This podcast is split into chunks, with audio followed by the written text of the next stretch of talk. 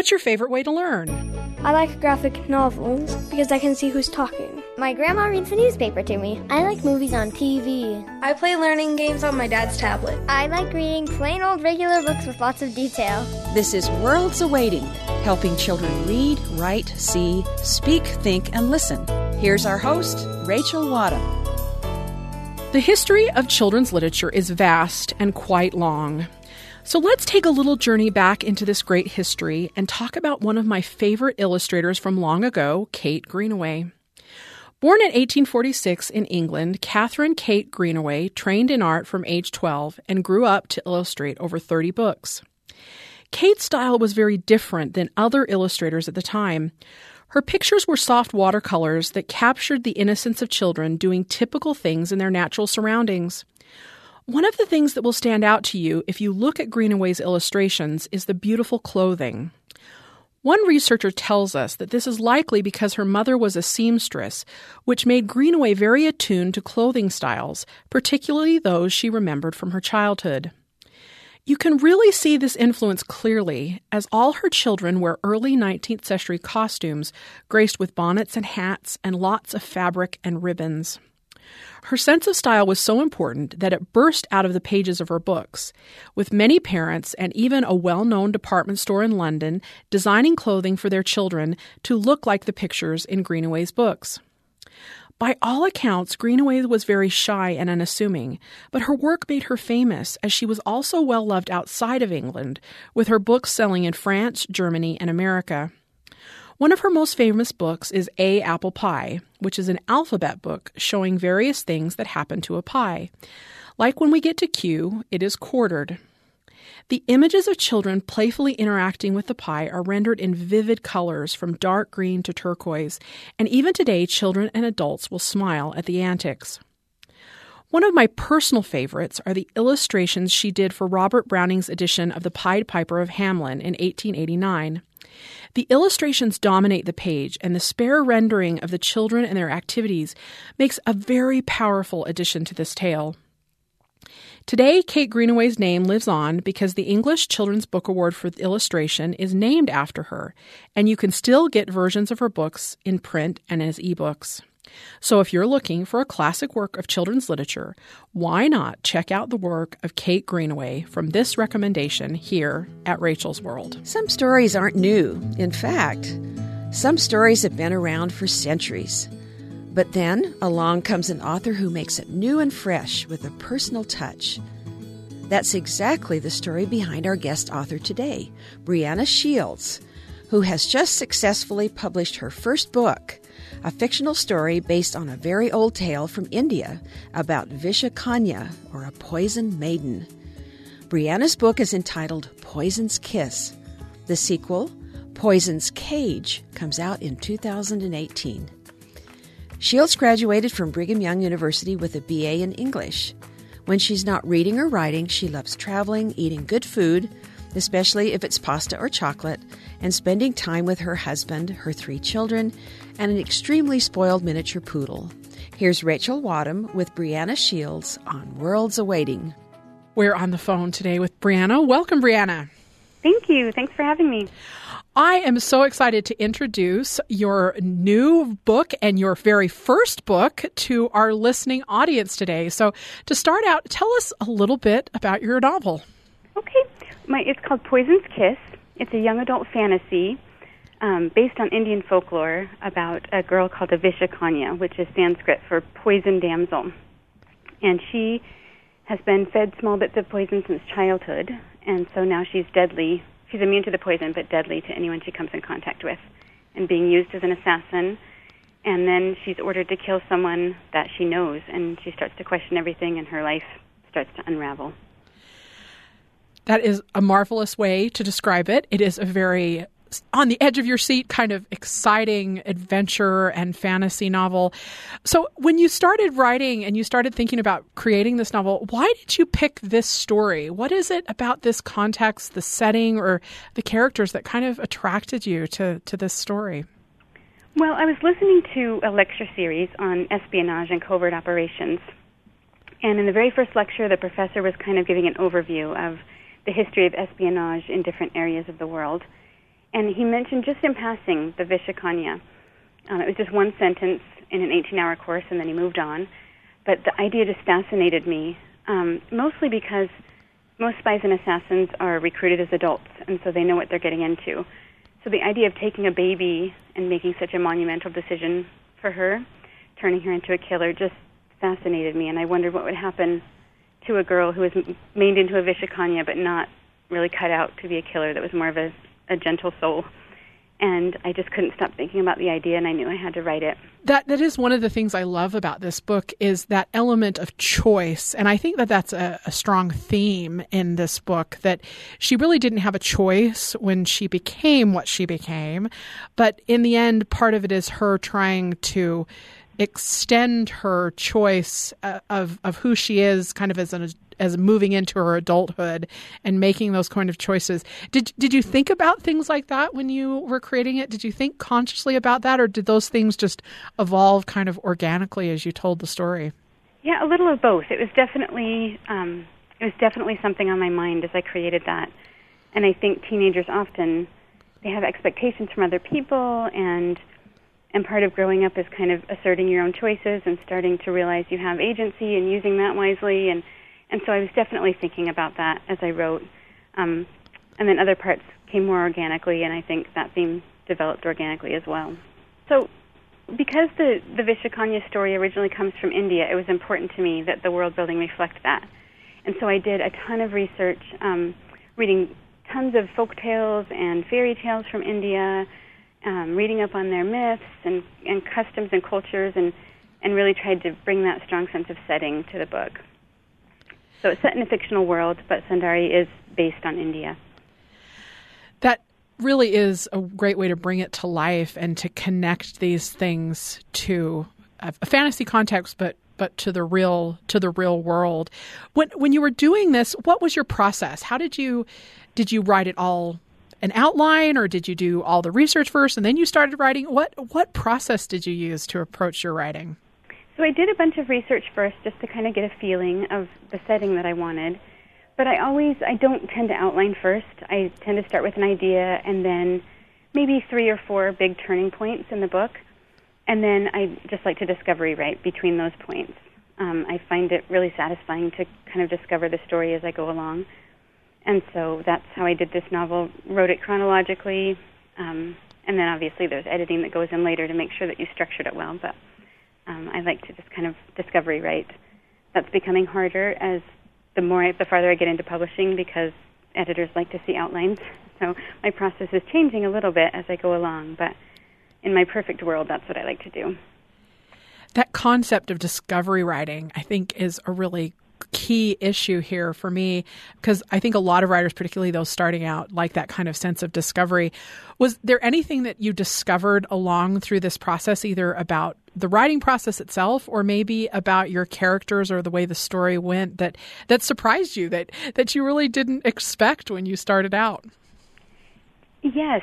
So the relationship between Marinda, the main character, and her brother Manny, um, I had planned on that from the beginning, but one of the discoveries along the way was how much I loved that aspect of the story and how important the relationship became, and that that kind of grew into a bigger thing as I as I discovery wrote and really fell in love with the characters and and it turns out to be one of my favorite parts of the book. I agree totally. And I think that that was one of my favorite parts of the book, particularly that sense of creating family and, and how do we connect with people around us and, and come to that understanding of what family is. It, it, is that piece of it something that you drew on from some kind of experience or some kind of connection that you had to your own life, or is that just something that came because of the way the characters were structured? So a little of both. My um, I have a younger brother that's ten years younger than me, and I was always kind of a second mom to him. Um, always babysitting him and telling him stories, and so that relationship, I think, very much informed Marinda's relationship with Manny. Um, but then also, I love the idea of, of choosing our family, of creating family, of loving people based on our choices, and so that that kind of evolved organically as it went along. What is the type of story that you think you want to tell? I mean, you categorize this as a fantasy, which which it definitely is, but there's such universal, wonderful themes that are that are more realistic, like family and choice and those types of things. So, do you feel like maybe categorizing something like this? Um, puts it in a box that that maybe might exclude readers or do you like that we can categorize it as a specific kind of genre and a specific kind of place yeah well i do think um, sometimes i wish we didn't have such strict genres. I think that um, it, it does help readers discover the kinds of books they like if they can they know they like fantasy and go to that shelf and and find what they like. But i also think sometimes it limits us in what we in what we think we like. I didn't discover fantasy until fairly late. I didn't read a lot of it as a child. And it wasn't really until college and adulthood that i realized everything i'd been missing. Um, and then that was partly because I pictured fantasy as one way, as, as really high fantasy with names you couldn't pronounce and locations you couldn't pronounce and and long um, info dumps of of history and different kingdoms fighting each other, and I thought that's what it had to be. And then it was really Harry Potter that opened up my my my, my eyes to all the wonderful things fantasy could be and be still be really accessible. So sometimes I wish we could get rid of genre boundaries a little bit and and I think that would help people discover more things that they enjoy that they don't realize they would. That, that's a wonderful insight. And I, I think this connection too, you chose to write this from a young adult point of view and, and it comes out as a young adult novel. Was that a conscious choice? Did you put that kind of boundary on that for a reason? Or did this just come out as a novel and it just happened to be a young adult book in the end? So that one was a conscious choice um, I just really love this time of life, um, the, the ages of young adults. There's just so much discovery happening and so much change and so many decisions being made that's really different than any other time of life. And so um, I love young adult literature for that reason. So that one was was on purpose that is why I love young adult literature too. I think there is this this wonderful sense of discovery that that we don't often have as adults, or we lose, I guess, right. as adults as we go forward and and seeing those changes and development. And I I would agree, particularly for the themes and and context of this book, it really a young adult uh, main character just makes a lot of sense from from my perspective as a reader. So. I, I, appreciate that as from a reader perspective as well. Breeana, as as we close up our conversation today, tell us one thing that you would like your your potential readers, our listeners out there who are discovering your book right now for the, probably the first time. What would you like them to remember about your book? Oh, I hope they just remember being swept away. I my goal is always to write something that makes someone stay up late at night with a flashlight under the covers and just escape from the world for a little bit, and then hopefully come away um, learning something more about themselves and and exploring some of the the themes in the book in their own lives. And so, I just hope it sticks with them. I hope so too. So if you haven't read it yet, run out there, check out Breeana's Poison's Kiss, a beautiful young adult fantasy that that I think will be appealing to a great many readers. So thank you so much, Breeana, for sharing us with us about your writing process and your new novel today. Thanks so much for having me. Thank you. Young adult author Breeana Shields talking about her first book, Poison's Kiss, based on a folk tale from India. Up next on Worlds Awaiting, local poet Gina Clark talks with Rachel about the joys of digging deeper into a poem, going below the surface, and discovering greater riches in the process. She also suggests reading poetry as a family, even adding a poem to the bedtime routine. Clark is a Utah native and mother of six children. She's taught as an adjunct at Brigham Young University and Utah Valley University and is currently a writing instructor with BYU's Independent Study. Gina Clark is an avid supporter of her local library, where she's been a volunteer storyteller for over a decade. Her monthly Storytime presentations might better be called Poetry Time, since she fills them with poems for readers, young and old alike. Here's Rachel and Gina Clark. We're talking with Gina today. Welcome, Gina. Hi. I am so excited to chat with you today. You have a really strong background um, in poetry and particularly in the academics of poetry. And I, I know that sometimes, particularly for our listeners out there, it's that academics of poetry that makes makes it a little bit hard to get into this beautiful form of mm-hmm. literature.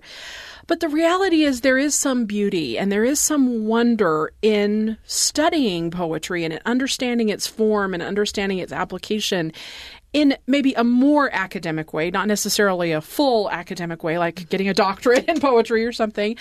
So let's talk a little bit about why do you think that kind of study of poetry is important? So let's start there. Why is the study of poetry at that more deep level important? Well, I think that a great poem has many layers of meaning to offer. It has much to offer in terms of, of depth. Uh, we were speaking about Leslie Norris. Um, he used to tell a story about, uh, well, it was a teaching story that when he wrote poems, he would try to imagine as his audience a little old man in Chicago, is how he phrased it. I remember in some of my poetry workshops with him. And the little man, old man in Chicago, he said, was not particularly bright. He certainly wasn't an academic. And he said that when he wrote his poems, he always tried to think of that little old man in Chicago as his audience. And that little old man had to at least be able to understand the surface of the poem. He had to understand what was basically happening. Now, he may not get all the depths, but he at least had to understand the surface. And even though I, I, recognize that some poets in contemporary poetry do not adhere to that rule of making a clear surface of the poem, I tend to, to believe that that's important, that you need to be able to access at least the surface meaning. However, implicit in that story is the idea that there are depths, that there is more to understand, there is more to grasp, there is more to understand in terms of uh, word meaning. Um, uh, what the shades, the the the, the etymology, the the uh, the the uh, the oral qualities of, of a particular word, um, you can find more and more riches the more you dig, and that I think is in some ways a measure of a really good poem. some poems don't stand up to that kind of digging. You know, what's on the surface is all it has to offer. But as you learn a little bit more, as you look a little bit more closely at the poem, experience it on more than one level, there's the experience of just hearing it read and that kind of visceral initial experience with a poem uh, that is great. I think that's wonderful. I think that's the first place you've got to go. But then to take that poem and to say, well, let's look at it line by line. Let's look at what this word means, and and and can I see any repetition or patterns that are happening in the poem in terms of the language that's being used? Um, I like actually what um, in this Silver Pennies book that was my grandmother's, a very old old book, a book for children. This uh, uh, uh, anthologist Blanche Jennings Thompson, she she says this The quickest way to kill any possible interest in a poem is to say, Today we are going to learn a poem named Barter by Sara Teasdale. You may all sit up straight in your seats and listen. and you know, we, we when we're when we're asked to just kind of sit and passively engage a work, you know, I think we turn off. And I think especially children today are going to turn off because uh, they have so many other things to, to be distracted by. But what this uh, Blanche Jennings Thompson suggests is to establish a mood by music, a picture, a story, another poem perhaps, or sometimes just skillful questions leading up to the poem, to the thought in the poem to be read. Then be sure to take time at the end of the reading for an interesting discussion to actually engage the ideas, to talk about the poem with someone. I think that's a great way to learn a poem, to, to really get at the depths of it, is to talk about it, see what somebody else sees in a particular poem, um, what resonates with them. All of these things are important. Yeah, you know, I I love that sense of this being more of a conversation because it really is that way. I think sometimes particularly with literature or even with you know fine art or music we we tend to think okay it's just being given to me but it really is a conversation between you and the producer of that mm-hmm. piece mm-hmm. and then even the experience you share with others or the conversation you have with others as as part of that kind of whole piece. So this really is more than than just a passive experience. It's about this kind of conversation that we're all trying to build here. So, you know, as a teacher, what kind of questions do you ask your students about poetry? And how can we learn from those questions that you might ask that would help us start these kind of conversations with our families or with our children? Well, I, I think, you know, you can start out pretty broadly. You know, well, what's what do you what do you think? What's your response to this? What do you like? What do you not like? I think that's another thing that's important to do is to acknowledge that there may be things in the in the poem that you didn't like or that you didn't grasp or didn't understand. Right? I, I think also to ask about the sensory response to the poem. What were you seeing? What were you hearing? What were you feeling? What do these kinds of words remind you of? I think again, just inviting a child, a young adult, to to read the poem aloud and then even to hear it read aloud, to remove it from the page and say, Well, you just listen to me for a minute and, and hear how I read this poem. And, and there are different ways to emphasize, different ways to, to uh, direct the voice when one reads a poem. And so all these things prompt a discussion. But yes, I think, like you say, letting poems be uh, a way to start a conversation. You know, the poet uh, Naomi Shihab Nye talks about how the speech between mother and child is a conversation. It's a kind of a, a, rather a kind of a poem. You know, that that affirmation of, of a mother and child speaking to each other. And poems can be one way to, you know, prompt more of that that conversation between parent and child kind of moving more towards your role as a mother, how did you build that in your own family? I mean, how did you take this love, this academic love that you built of poetry, um, that became, you know, a love that you're trying to now share with with your children that you're mothering? Well, that that's a good question. You know, I have a, a, a daughter who's a sophomore in high school. Uh, this might not be the best example. You might uh, find it ironic. I did. She uh, had to, for her sophomore English class, was assigned to write a poem and she she was really struggling. And so she came to me and she wanted help. And you know I, I great. I'd love to help you with the poem. This isn't math. I'm I'm glad to I, can do I, I, can do it. I yes. experience. Yes. And sitting with her and trying to get her to write help her to write a poem I, I was struck by the irony. I thought to myself, I cannot believe that my child has so little interest in this particular, so little inclination towards, you know, writing a sort of contemporary style poem. and it was a good experience in the end. And I think we were able to connect. But I guess my point in sharing this is that not every child is going to gravitate towards it and grasp it and embrace it in the same way that that we might expect them to. Um, but yes, I certainly did read poetry to this young daughter of mine, uh, who's now a high schooler, and to all of my children. So I, I, think most definitely in those those wonderful, intimate moments when they're small, you know, when you're all curled up on the couch and you're you're reading before nap time or before bedtime, that poetry is something that. Uh, that definitely deserves a place and can can find a place in that. You know, uh, when you talk about bedtime stories and songs, um, you know, I, I love to share bedtime poems. You know, the, the, the same poems that I would practice for my volunteer lap time at, at the library. I would practice with my children first as they, they go to bed. And there's something calming and soothing about that at those particular moments. That the repetition of the sound and and the the musicality of the language is a lot like a lullaby. And so I think those are great things to do. That uh, maybe uh, add a poem to your nighttime routine, something simple, something um, quiet, something settling. That that could be something that, that is a part of your routine children who are a little bit older who can write, who can read independently. There are lots of fun kinds of games you can play. As a matter of fact, I I, I have a, a, wonderful family. I wouldn't call us uh, literary particularly, but.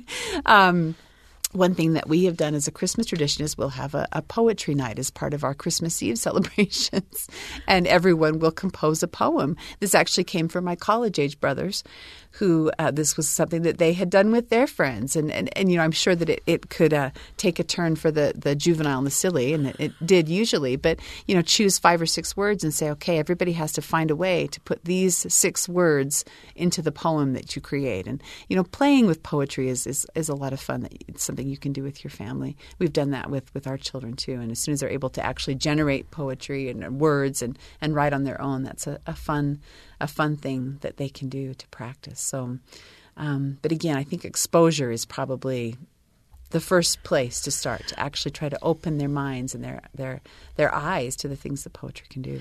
Well, and I love that, Gina. I really appreciate that sense that just opening their eyes, but then also understanding that there's going to be failures or Yes. things where we we don't quite succeed because I think particularly when we feel passionate about something as adults or parents, we try to give that passion to our children, and if they don't feel passionate about Mm-hmm. it in the same way we do, we we sometimes define that as as a failure. Yes. Oh no, Yes. we failed. Yes, And-. But you know, you never know. Maybe when she's in college, Mm-hmm. your daughter will say, "Hey, I remember writing this poem," and and maybe it was more about the relationship that you built and the That's time you spent right. together than it was actually about the poem. So, Yes. you know, sharing what we love and making it part of our family heritage, but then making sure that we that we accept that these are individuals who have their own thing. So that story, I think, Very true. provides us with a great example. So thank you, thank you for your Yes. failure and, and helping us to understand how to be better in our own. So Yes. I I appreciate that uh, viewpoint. Thank you so much, Gina, for being with us today. Thank you.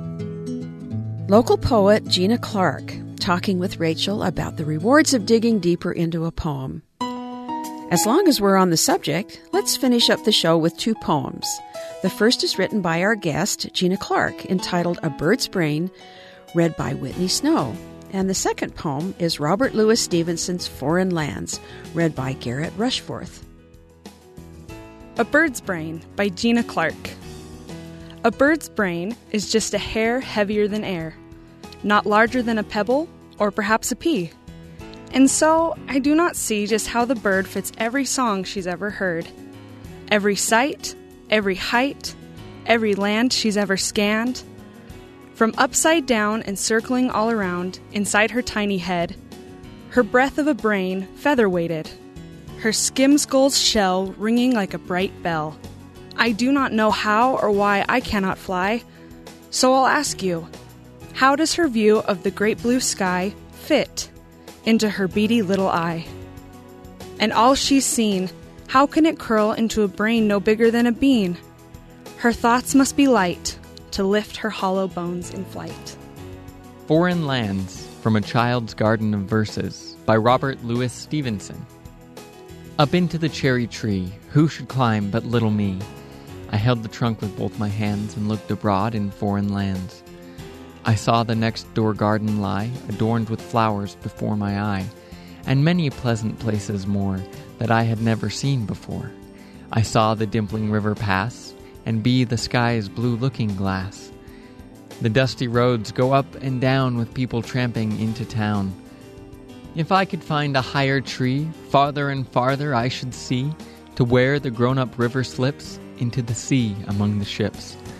To where the road on either hand lead onward into fairyland, where all the children dine at five, and all the playthings come alive. Two poems A Bird's Brain by local poet Gina Clark, read by Whitney Snow, production assistant for BYU Radio's The Appleseed, and Robert Louis Stevenson's Foreign Lands, read by one of our sound engineers, Garrett Rushforth. Thanks for listening to Worlds Awaiting. Tune in Saturdays at 1:30 p.m. and weekdays at 8:30 p.m. Eastern on BYU Radio Sirius XM channel 143 on the TuneIn app and at byuradio.org.